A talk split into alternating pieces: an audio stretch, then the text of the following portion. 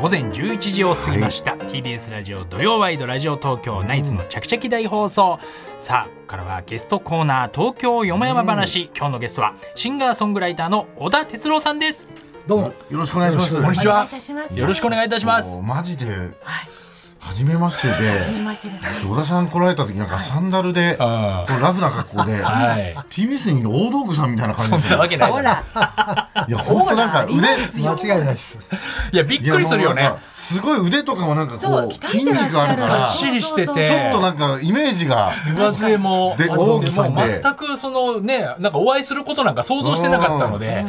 あなんで俺を呼んでくれたんですか。 いやなんで来てくれたんですか。来てるんですか。 小田哲郎さん小田哲郎さんですよ。あるんですか。ねいやもうちょっとあの小田さんってなんか聞いたんですけどあんまりテレビとかラジオとかもほとんど聞かないっていう。そうですね。正直全然。じゃあ全く知らないんですかナイツって。あのさすがに知ってますよ。さすがに知ってます。はい。あ本当ですか。でなんかテレビとかバラエティとかもね出てるの見たことないから。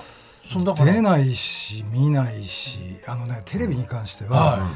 あの10代の頃にちょっとこう、はい、もう学校も行かないでテレビばっかり見てた時があったんですよ。ずっとテレビばっかり見てその時にもうそれからもう一人暮らしして音楽で生計立て出してからテレビずっと置いてなかったんですよ。もう俺はもうそういう中毒性のあるテレビ立ちをしちゃいかん。はいあそんなにそれがあってさすがにそれからこうだんだんあの音楽でもやっぱり MTV みたいなのが出てきたりとかしばらく抵抗してたけどやっぱテレビ持ってないわけにいかないなっていうので、うん、持つようになったんですけど。やっぱ油断すると危ないんですよねだから最近はやっぱり特にもうスマホの中毒性に完全にやられてるっていう、うんうん、やられがちな男なんですよ小田さんもそんなのにはまるんですねテレビばっかり見てスマホはやばいですスマホはやばいですよ ねそりゃだってそうですか何見てらっしゃるんですかくだらないものを延々見ちゃうんですよ本当に何っていうことじゃなくもともとがやっぱりこう活字中毒気味なんですよだから例えばそのラーメン屋さんとか入って、はい、普段読んでないような雑誌とかあったりとかねすると何でもいいからとにかく活字を読み始めちゃうんです何もしてないでいるよりは何かそこにある活字を何か読み出すっていう癖があるんで。でそうするとスマホって延々活字あるじゃないですか。まあそうですね。もうきりないですもん、ね、もうしょうもないなんか嫁と姑の争いとかなんかでなん かくだらないもの延々見てるんですよつい。聞きたくなかったななんかいきなりなんか意外すぎるこんないいねねいつまでも変わらないでいたかったいたかったですよ本当に曲名だねねいやいやめちゃくちゃすごいですからまあちょっと改めて小田哲郎さんのプロフィールをもう本当簡単にですけどちょっとご紹介して始めたいと思いますけど、はえ小田さんは東京出身の65歳です、えー、高校時代にギターと出会い、バンド活動を始めました1983年にソロデビュー86年には楽曲を提供したチューブのシーズン・イン・ザ・サンで作曲家としても注目される存在となりました、うん、1990年には作曲した「踊るポンポコリン」でレコード大賞を受賞その後の活躍は皆さんもご存知の通り、自身が歌われた「いつまでも変わらぬ愛を」がオリコン1位を獲得したほか相川七瀬さんを発掘プロデュース「えー、ザードの負けないで」中山美穂ワンズの「世界中の誰よりきっと」ディーンの「このまま君だけを奪い去りたい」など手掛けた曲がミリオンセラーを連発しオリコン年間チャート作曲家部門で史上初の年間売上1000万枚超えの新記録を達成されました、音楽活動の傍ら自身の YouTube チャンネル小田鉄道ティーズコーポレーションを開設させるなど、えー、精力的な活動を行っています小田さんテレビ見ないから知らないかもしれないですけど24時間テレビめっちゃ使われてますよ負けないでああそれはさすがに知ってます さすがに知ってるで しょ、ね、 勝手にめっちゃ流されて勝手にじゃ ないだろ、ね、無許可なわけない勝手にじゃないと思います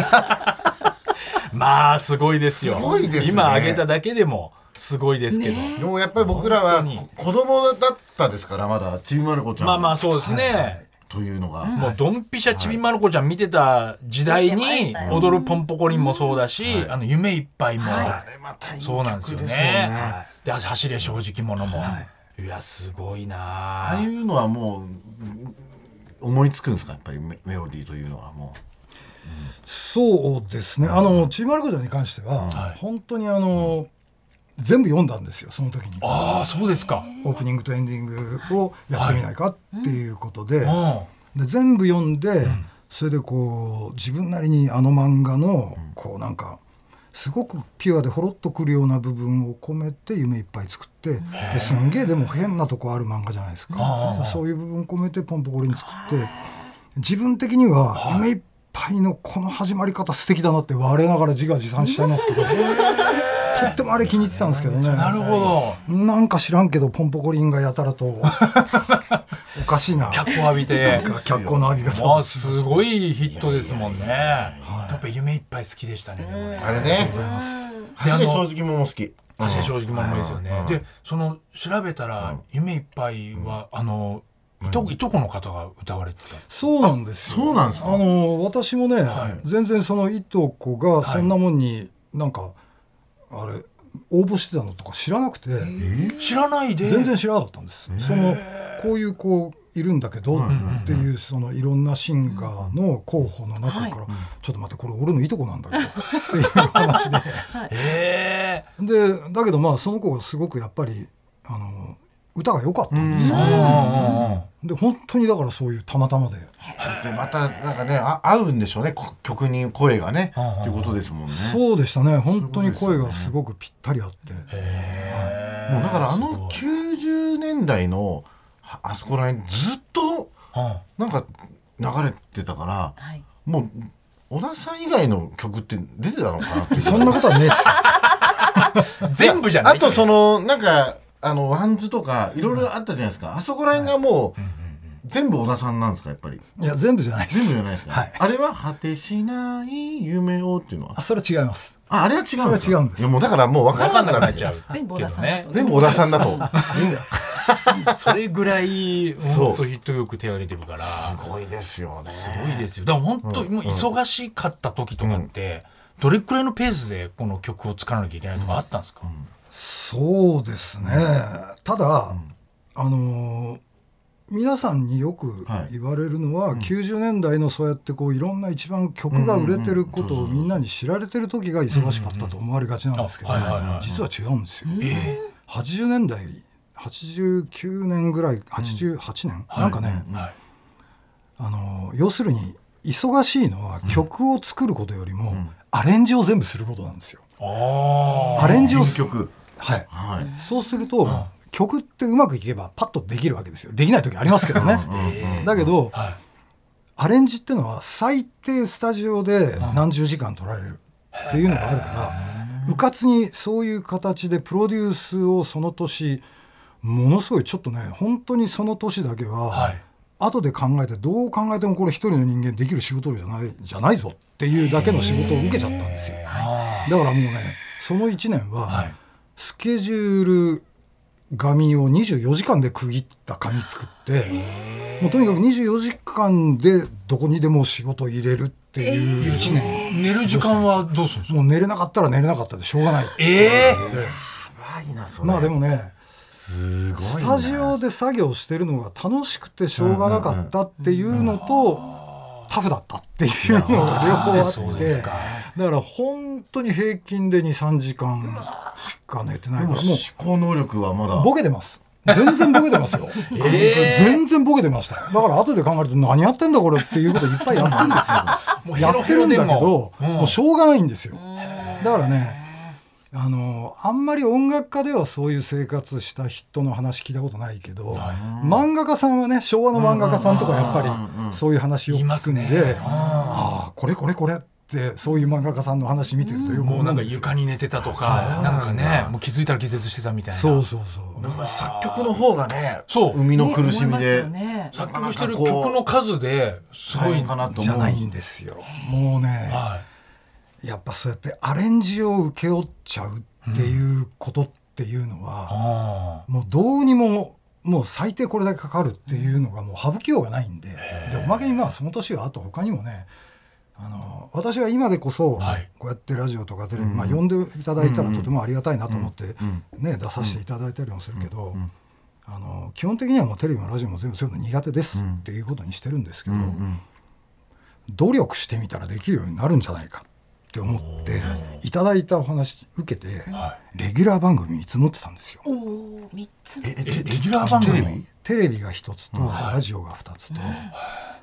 やってもやっても下手なんですよ。あそれ80年代の80年代です。へそのソロデビューしてそうですあなんていう番組だったんですかもう名前も覚えてないですあのねテレビは「洋楽王国」っていう番組だったんですけど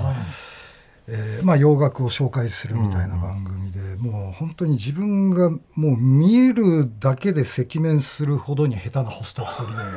でりいやでもなんか そこ別にあんまり、ね、そんな流暢ないや期待してないんじゃないですかそういうレベルじゃないです、えー、あそうですか本当に見るだけで恥ずかしいですよ 今こんな喋れてるけどそうその当時はもう逆にもうね、はい、どうでもいいやってなったって いやこうやって喋れるようになったんだけど僕らはお会いするまでどんな方かちょっとわからないからどれくらいお話してくださるのかなって思ってたんで、こんなにこうなんか流暢にお話されてて、あだからね、はいびっくりしたんですけど基本的には喋ること自体は好きなんですよ。あそうなんですねなんだけど、どういう場所でどういうことを喋ればいいかいわゆる空気を読む能力がないんですよ。テレビだとねテレビは特にもう空気が読めるかどうかじゃないですか合わせたりねもうね、うん、 ないですよだからまあ本当はなんかこれは俺の好みじゃないですねぐらい本当は言いたいけどあ言っちゃいけないとかっていうのもあるし、あのー、いや、うんあの、なんて言うんだろう、もうそういうレベルですらないですね。これ見たいです、その番組。見たいよ、逆に。で、おまけに、おまけにその年寝てないから、いつも頭がぼーっとしてるそれじゃないですか。それです。まあ、それもある。それじゃないですか。でもね、両方です。だからね、もう両方です。今じゃあ YouTube とかも楽しくてしょうがないんじゃないですか今は楽しくやってますね結局 YouTube とかって見たい人が見てくれてるだけだからこっちはもうマニアックなことだけ喋ってたって、うん、それを面白いと思う人が見てくれりゃいいやって思うじゃないですか。はい、テレビはねやっぱり誰が見てるか分かんない中で不快な思いさせちゃいけないっていうことが、まあ、できない男だあんなに曲ではできてる のに曲ではできてる全部刺さるようにね、全部刺さったのに、えー、じゃあ体調は崩されたことあった崩されたんじゃないですかそんな生活してたら、 そうでもなかったですそうでもなかった、あのまあなんて言うんだろう、その1年でさすがに、毛穴がバーッと開いたりとか生え際がパッと上がったりとか、そういうことはありましたけどどういうことですか生え際が上がる動物み たいなもう明らかにだからそういうこうストレスがかかって体に異常としてはね異常はいろいろあったけどでもそういう寝込むとかそういうことはなかったですねその時は。すごい丈夫ですね。うんだったしまあやっぱ楽しかったんだと思うんですよね。やっぱ今でもまあ基本はスタジオの引きこもりなタイプなんですけど、まあ当時は特にやっぱスタジオにいることがまあ楽しかったんですよ、ね。じゃあ今ももうだって六十代ですよ、ね。もう六十ぐらいになりました。全然体力衰えない感じですか今。うんまあ元気な方じゃないですかね。そうですよね。はい。見てもなんか若いですよね。そうなんです。若い走ってらっしゃるミュージシャンの人ってなんでみんな若いんですかね。考えてないからですよ。本 当に。本当に。もう考えてないから。。そうそうでもなんか調べたら結構2000年にスペインでなんか大変だったってあれ出てくるんですよ。そうですね。あのまあ強盗に首絞められた。っていう事件にあって、まあ物取られたのはまあ別にねいいんだけど、首を強く絞められすぎて、うん、まああの音域がすごく狭くなっちゃったんですよ。すごい事件ですよね。ちょっとまあだから今考えるといろいろだからまあ残念だなっていう面もあるけど、その頃そのまあその直前すごい病んでた時期だったんですよ。だからあのミュージシャンが音楽だけやってるととても楽しいわけですけど、ちょっとこうその時私いろいろ自分の事務所まあ、運営とかなんかそういうこう社長業大してしてないけどまあちょっとそんな方面なことを考えなきゃいけないような状況だったりとかなんかこうプロデュースするっていうのもあの音楽だけ考えてプロデュースしてる分には楽しいんだけどお金のこととか考え出したりするとまあそこにとても適性がないわけですね。だからやっぱ適性のないことをしだすと、まあ、ものすごくストレスがかかる中で酒ばっか飲むようになってもう完全にそういう酒酒ばっかり飲んでる中で音楽無理やり作ってるみたいな数年があって体調もとても壊完全にその時はやっぱ壊れてたんでだからまあ逆にそのスペインの事件で「ちょっと待て俺!」っていうことで人生「ちょっと待て!」ってこう立ち止まることができてでそこから1年ぐらい禁酒して。それで今のこの元気そうな私がいるわけですよ。まあそこからまた飲んだんですけど ね。飲み始めるんですけど。でも自分と考えるきっかけにはなった。で、ね、やっぱり思えることもすごいし。いろいろとにかくその時の仕事の状態を全部もう整理して、あなるほど。いろんな人生についてのいろんなことも全部整理し直したっていうことができたんで、だからまあ逆にあのそのスペインの強盗さんには。結構感謝してるんですよ。いやあの人のおかげで。覚えるのはすごいですけどね。楽曲提供してあげたい。いやいや、歌手じゃないから別に。強盗だから。もったい なすぎますされても。もったいない。とんでもないとんでもないエピソードですけどね。ねめられる。本当ですよね。めちゃくちゃですけどね。まあでも歌えるレベルには狭くはなったんですけど昔より随分。だけど歌えるレベルには一応残しといていただけたんで、ありがたいことにだからそういう意味じゃそれなりに自分のペースで自分がもう一回歌うっていうことは、一応まあやれるような状況ではあるそうやってね言えるのはそういうことですけどですけどねそのなんかこう、ちょっとね資料見てて驚いたのが、その楽曲提供したミュージシャンに合わないこともある、、あああのね、あれなんですよそれは、要するに私がプロデュースしてる場合と、曲だけ渡す場合で違うんですけど、はえプロデュースしてる場合は、当然歌い手まで全部やるし、本人とも密着していろんなことを相談しながらやるんですけど。曲だけ書いた時って別のプロデューサーの方がそこにいらっしゃるわけですよ。で、自分がプロデュースしてて思うんだけど、うん、あのじなんかこの人来てなんか口出されるとこ っち言うこと聞かないとまずいかなみたいな人が来るのって迷惑なんですよぶっち ゃけ。でもでも書いたのいやでもほらやっぱり仕切ってるのはプロデューサーの方だから、だけど確かに曲を作った俺が言ってなんかそこでポロッとか言うと、向こうも無視はできなかったりするじゃないですか。みたいなことが嫌だからじゃあ気使って小田さんの方からあんまり行かないようにしてるんですかもうとにかくあのあと本人とも、あの本人がほら、こういうのやりたいんだよねとかいう話されるとこっち無視できなくなるじゃないですか。ああそっか。いやもうこっち絶対あなたこれがいいと思いますよっていうそのアーティストイメージで作った方がいいことが多いんですよね。なるほどだからそれがもしこっちがプロデュースするっていうことになると、そういうことまで含めてきっちり話し合うっていうこともできるけど、そのきっちり話し合うわけじゃなく、あのなんかこうこんなのいいと思うんだよねとかアーティストに言われてうわどうしようみたいなのも面倒くさいからそういうのもあるんだそうだからやっぱりあのこちらとしてはだから私はこの人にはこれがいいと思うっていうものを提供して、はい、でそれをあとはプロデューサーの方があのプロデューサーの方アレンジャーの方が好きにあれ、うん、なるほどあの料理しちゃってくださいでもあとは祈るように。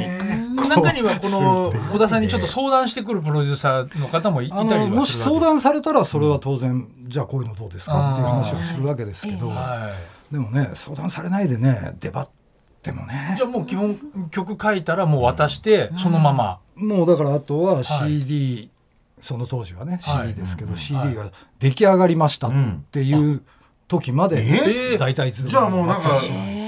あれちょっと違うじゃんみたいな、だからまああります よもしかして「踊るポンポコリン」もいや踊るポンポコリンはあれ全部私作ったんですアレンジからそれは自分でそういうのあるんだじゃ意外に僕らが思ってるほどあんまアーティストに合ってないんですね合ってないですでまたほらあの先ほども言いましたように基本が空気が読めない男なんでなるべく外に出て人に会わ ないそんなそんなに感じないですけどね伝説を作れ僕ぶん殴ってもらっていいですか空気読めないからそんなことやってくれるわけじゃないですよ わかんないからでもその中ではこの相川七瀬さんはご自分が好カウトされたそうなんですよだからやっぱり自分が当然あのそれまでプロダクションやってたわけでも何でもないんでそれまでのプロデュースっていうのはプロダクションなりレコード会社から依頼されてやってたんですよね。で相川に関してはあのたまたまオーディションで見かけてそのオーディションは全然こうもう何にも引っかからず落ちた子だったんですけど私の中ではとても印象に残ってたんですよ。それでそのオーディションの主催の人たちに「ちょっとどうしても気になる子いるんだけど」っていうことで「でいいよじゃあ」っ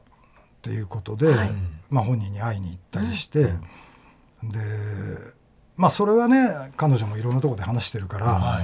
まあ興味ある方はなんかどっかでしていただけると詳しいこと、どっかで YouTube かなんかにあるかもしれないけど、まあいろいろいきさつがあってまあでも結局そこを全部俺がその相川のお母さんとかとやり取りしたりしてなんだろうもうだからこうやべえこれ売らないわけにいかないじゃんっていう状況になっちゃって、まあそういう意味じゃやっぱりだからそういうふうに責任持ったのは彼女だけなんで、まあ、やっぱり印象深い、ね、大学生の時覚えてるよね、はい、結構すごい衝撃的な、うん、、そうかっこよかった、うんあ何これみたいなさ曲もよかったそう思っていただけて、はい、みんなめちゃめちゃカラオケで頑張って歌ってましたよね歌ってたよ PV もかっこよかったし、ねやっぱり何か違ったんですかオーディションの時からそうですね、うん、あのそれがまだ彼女が12歳でアイドルのオーディション12歳だ、ね、最初違うなもうちょっと大きな今嘘を言いましたすみませんでも中3でもイメージ的にはもうそんな感じだったそうですねなんか細くて中3なのかな中中2中3なんだけど細くてちっちゃくてただあのそれアイドルのオーディションで、みんなだからこう一生懸命ハキハキニコニコしてるのに一人だけ相川だけ、なんかねにっこりと一瞬たりともせずに、あのー、工藤静香さんの歌を、うん、シャウトして帰ったんですよ。まあ、もうね、あんな感じだもんね。本人そんなじゃないって言ってるけど、多分本人あの睨んでた意識はないんだろうけど多分本人的には緊張してたから笑いもできなかったっていうことかもしれないんだけど。彼女ほら目力あるじゃないですか、はい、だから真顔でいるだけで睨んでるわけですよ なんでこいつずっとみんなのことこっち側のこう人間睨んでんだこいつはっていう状態ででしかも、あのー、基本的に人間ってやっぱ緊張すると大きい声が出ないんですよ。なんだけど、うん何の抑揚もなく、シャウト下押して帰って 何の抑揚もなくなんだろうね なんだこいつはロボットじゃないのとても面白かったそれがもう印象にやっぱ残ってたからそうですねでだからちょっとこうその頃私がこう作りたいと思ってたロックっていうのがあって、でこういうのやりたいけどこんな依頼ねえしなって思ってた時に、あの時のあの子だったらこれいいんじゃないかなそうやって思い出したんですね。もう今はもう本当大御所みたいな感じでいらっしゃいますからね。そうですよ。相川七瀬さんが大恩人みたいなことになるわけですけどね。はい。それではここからはですね、今週のヤホートピックスということでございまして、えもう全然空気読めないことでもいいんですけどね。 とっておきのお話が十分衝撃だったけど、ありましたけどね。何かこうまだお話ししていないことなどがございましたらいやもうすいません何も特に取っておいてる話なんてないんですけど、まあ、強いて言うならば明日、えー、朝 10, 10時間後ぐらいに、はい、えー、中国行きます、えー、今日 このこの収録のリアルタイムの時間ってことですよね、ああそうですか中国は何で中国あの中国から呼ばれて、えー、コロナのあれの前に、えー、もう4回ぐらいやってるんですけど、あの基本的に中国で「スラムダンクっていうもうアニメがやっぱりものすごくなんかこう中国の当時の若者にとってなんか衝撃的な青春といえば「スラムダンクっていうことになってるらしいんですね。でその中で特にあの私が当時書いて「ワンズ」というグループが歌った「世界が終わるまでは」という曲が特にその「スラムダンクを象徴する曲としてものすごく中国で愛されてるんですよ。あそ僕らが中学の時とかに見てたんですけど、え中国ではどのタイミングでアニメはい流行ったど、私もよくわかんないですけど多分それとそんなに時期変わらないぐらい、ね、ぐらいにもうアニメ放送されてたんですねと思うんですけどかっこよかったもん「スラムダンクの、ねそれで、まあ、一回たまたま私が、うんはい、あの「アニ様」っていうね、はい、イベントで、うん、えー、ゲストで出た時にそのワンズのボーカルだった上杉君と一緒に「その世界が終わるまでは」を歌って、うんはい、私がギター弾いてやったのが。ああいうのってやっぱ世界中で見てもらえるじゃないですか、ね、だから、ぜひだからそういう形で中国でやってくれっていうことでその世界が終わるまでは、をやることがメインで、 まあ、あとはそれぞれいろんな曲やったり自分の持ち歌をやったり、あとあの他にもねアニメのヒット曲持ってるノブ,、ノブノブさんとか、うえ今回は土屋アンナさんも一緒にってやっぱその日本のとにかくアニメってやっぱね、本当に世界中で愛されてるんで、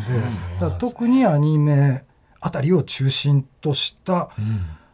私たちっていうなんかこれがねすごくもうだから、えー、4回ぐらいやって当時すごい評判良くて、でやっとそろそろじゃあもう何年かぶりにその中国にまた。そうですその前日にこんな来ていただいてすごいマジでありがとう明日なんですよねええやっぱり美味しいもんとかた食べれるんですか中国行ったらまあ普通にやっぱ中華料理食べますよね。あ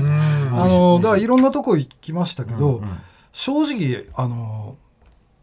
あんま美味しくないところもありますよね。本場のすごい美味しいところもある。美味しいところもあれば、はい、都市によってそうですね広いから。随分やっぱりいろんなことがいろいろ違いますよね。やっぱ日本の中華料理とかの方が味違うんですか向こうの中華料理あのやっぱりその地方の色っていうのがとても強くあるんじゃないですかね。いやでもそれはなんかやっぱ同じ日本人としてやっぱ嬉しいですね。アニメもその関係ないんだよね。歌もやっぱり向こうで愛されてるっていうのは、それは本当嬉しいですよ。ね、だってもう泣いてるんだもん。うわそうですか。お客さん嬉しくて泣いちゃってる人が結構いるんですよ。これでも日本語で大合唱とかしてくれる。えー、すごい。すごいよね。何人ぐらいの前で。いや、結構でかいところです。そうですね。うわ、合唱ってね、想像しただけで。ね。すごいね。さあそしてその小田さんの全国ツアーが予定されているんです。小田全国ツアーってほどのもんじゃないです。すみません。いやいや全国ツアーですよ。小田哲郎ライブツアー2 0全国って言っちゃったらかわいそうな地域いっぱいありますよ。タイトルもですねとにかく40周年感謝祭ということで10月28日土曜日は名古屋10月29日日曜日は大阪そして11月4日土曜日は東京 EX シアター六本木で行われますチケットは各プレイガイドにて発売中です詳しく小田さんの公式ホームページをぜひご覧くださいはいということで本当今日は今もね全国でまだ歌ってるでしょうカラオケでそうですねカラオケで一体何人が歌ったの一日に歌われてる多分ギネスとか調べたら多分これ小田さんだと思うよ、うんうん、細かいギネスいっぱい集めたらすごいよ多分ねまあこの番組のお約束なんですけど印税っていくら入ってきたの知らんがお約束でもないし 答えるわけないじゃんそんなの 聞きたいじゃん最後に 聞きたいじゃん一番聞きたいよそんなのみんなリスナーが今日のヤホートピックスに乗るでしょうねヤフーに乗るでしょうねシャレになんないよ聞いたら多分いやでも本当気をつけてじゃ中国もね行ってらしてくださいありがとうございました小田哲郎さんでしたありがとうございましたありがとうございました TBS ラジオ土曜ワイドラジオ東京ナイツのチャキチャキ大放送